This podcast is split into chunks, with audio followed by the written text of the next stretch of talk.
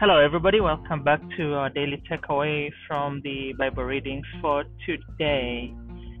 In the Bible in 1 year, we were looking at three things: words, as in our words; the Word, as in Scripture, the Word of God; and the Word of the Lord, as in prophecy.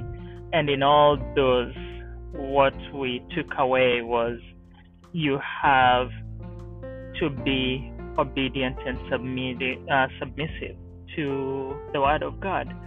The biggest example was in Jeremiah. After Jerusalem had fallen and the people had been exiled, there was a remnant that stayed and gathered around Gedaliah, who had been appointed as governor by the Babylonians.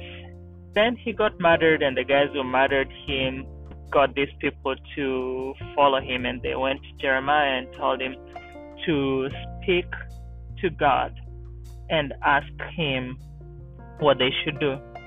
And what they said was that we will do whatever the Lord tells us to do, whether favorable or unfavorable. After 10 days, Jeremiah told them God tells them to stay in the land.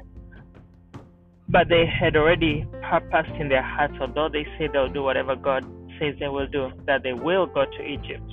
So they defied that word and decided to go to Egypt, and it did not go well with them.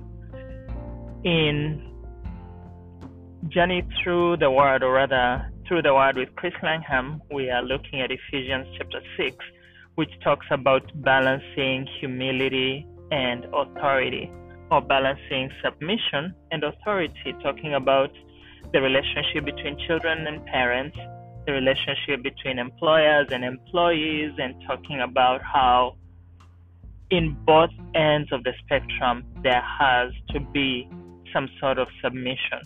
The good thing is that we have an example to follow in that Jesus, the creator of the universe, submitted to God. And when he was on earth, he also submitted to his parents, who he was part of creating. So submission goes both ways.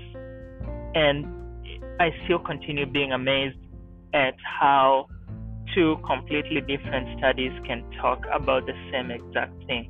Like here we're talking about submission and listening to the Word of God, as well as relating with each other, whether the conditions are favorable or unfavorable. So that's our takeaway for today. See you tomorrow. God bless.